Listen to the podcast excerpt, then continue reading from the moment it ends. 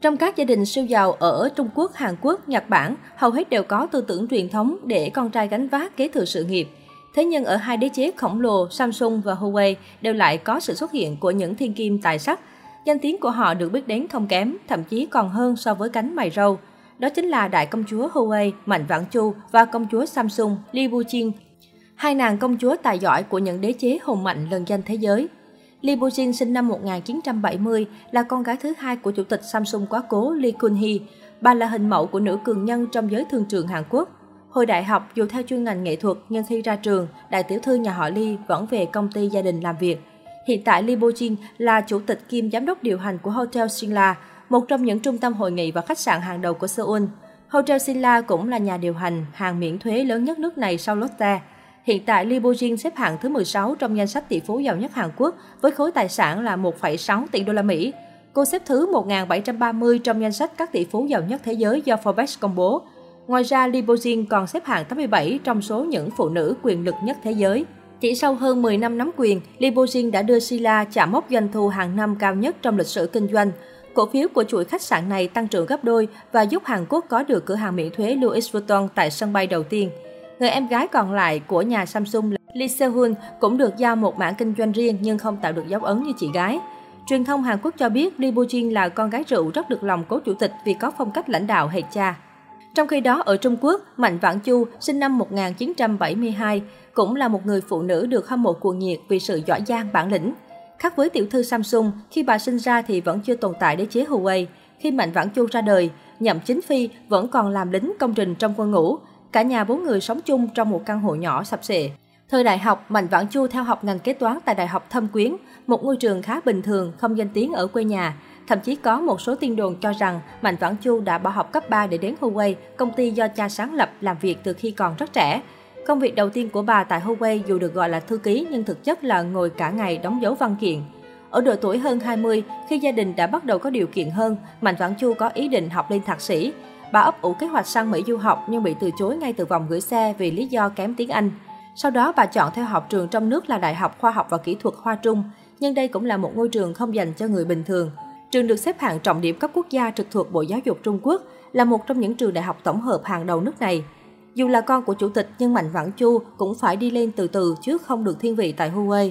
Bà ở Huawei một thời gian rất lâu cũng không ai biết bà là con gái của chủ tịch bà được nhận xét là vô cùng nỗ lực, cố gắng, ham học hỏi, chịu đựng được gian khó. Đó là những đức tính giúp Mạnh Vạn Chu có thể thăng cấp dần lên vị trí cao trong Huawei và nhận được sự khâm phục kính trọng của mọi người. Dù cả Mạnh Vãn Chu và li Bo Jin đều có anh trai, những người được mặc định sẽ làm thái tử thừa kế tập đoàn, nhưng không vì vậy mà hai công chúa bị lu mờ. Đều hôn nhân đổ vỡ. Cuộc sống của những đại công chúa ngoài đời thực không hề suôn sẻ, đậm màu hồng như cổ tích. Đối với tiểu thư Samsung và Huawei cũng vậy. Dù giỏi giang mạnh mẽ trên thương trường, nhưng khi quay về mái ấm làm vợ làm mẹ, họ đều từng thất bại. Năm 1999, đại tiểu thư Lee Bo Jin từng làm gia đình chấn động khi quyết gả cho chàng lọ lem Im Hu Jae, một nhân viên quèn trong Samsung bấy giờ. Dù vấp phải sự phản đối gai gắt của cha mẹ, nhưng Lee Bo Jin vẫn lựa chọn tiếng gọi của tình yêu. Để xứng với công chúa, chàng phò mã Im Hu Jae được gia tộc họ Lee cho đi du học Mỹ, cho thăng chức và tạo nhiều điều kiện phát triển sự nghiệp. Lim Gu Che chia sẻ về áp lực của mình trong nhà vợ giàu có. Thời điểm chuẩn bị du học là khoảng thời gian khó khăn nhất trong đời. Tôi đã khủng hoảng tới mức từng cố gắng kết thúc cuộc sống này. Tôi ôm lấy vợ mình và khóc như một đứa trẻ. Sau này, Lim Ho-che được cất nhắc lên cố vấn cao nhất của một doanh nghiệp trong tập đoàn. Không bao lâu sau, công ty gặp vấn đề, Lim tỏ ra khó chịu và cáu kỉnh bởi những tin đồn bên ngoài. Trong thâm tâm, ông không bao giờ chấp nhận sự thiếu hụt năng lực của bản thân. Samsung đương nhiên không cho phép một người bất tài ở đó, các nhân viên đôi khi sẽ chế giễu Liêm. Khi biết chuyện, ông ta bắt đầu hút thuốc uống rượu, ra ngoài tìm phụ nữ và thậm chí bạo hành gia đình khi Lee đang mang thai. Năm 2014, Lee đệ đơn ly hôn sau 15 năm bên nhau vì lý do hai bên có quá nhiều điểm khác biệt. Đó là một vụ ly hôn rùm beng và ầm ĩ.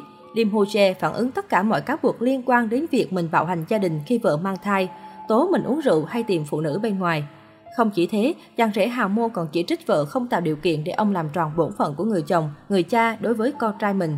Phải đến năm 2017, vụ ly hôn mới có phán quyết cuối cùng, hai bên đường ai nấy đi. Lim Jose nhận số tiền 7,6 triệu đô, hơn 175 tỷ đồng và từ bỏ quyền nuôi con. Ông cũng rời tập đoàn Samsung ngay sau đó. Tuy nhiên sau đó người chồng này tiếp tục đệ đơn kiện đòi số tiền bồi thường lên đến 1,1 tỷ đô nhưng bất thành.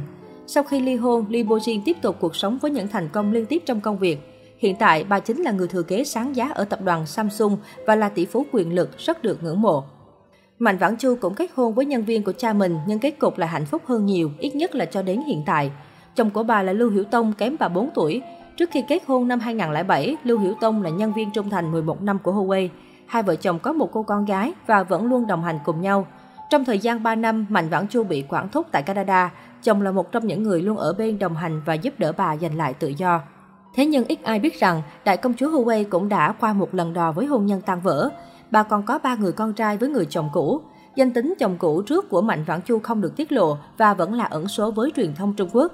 Hiện các con trai của công chúa Huawei đã ở độ tuổi 14 đến 20 tuổi. Dù ở những quốc gia khác nhau, leo lái hai tập đoàn, thậm chí còn là đối thủ trong lĩnh vực công nghệ, nhưng Mạnh Vãn Chu, Li bojin và cả nhiều thiên kiên tài giỏi khác đã chứng minh cho cả thế giới thấy khả năng bản lĩnh của phụ nữ hiện đại.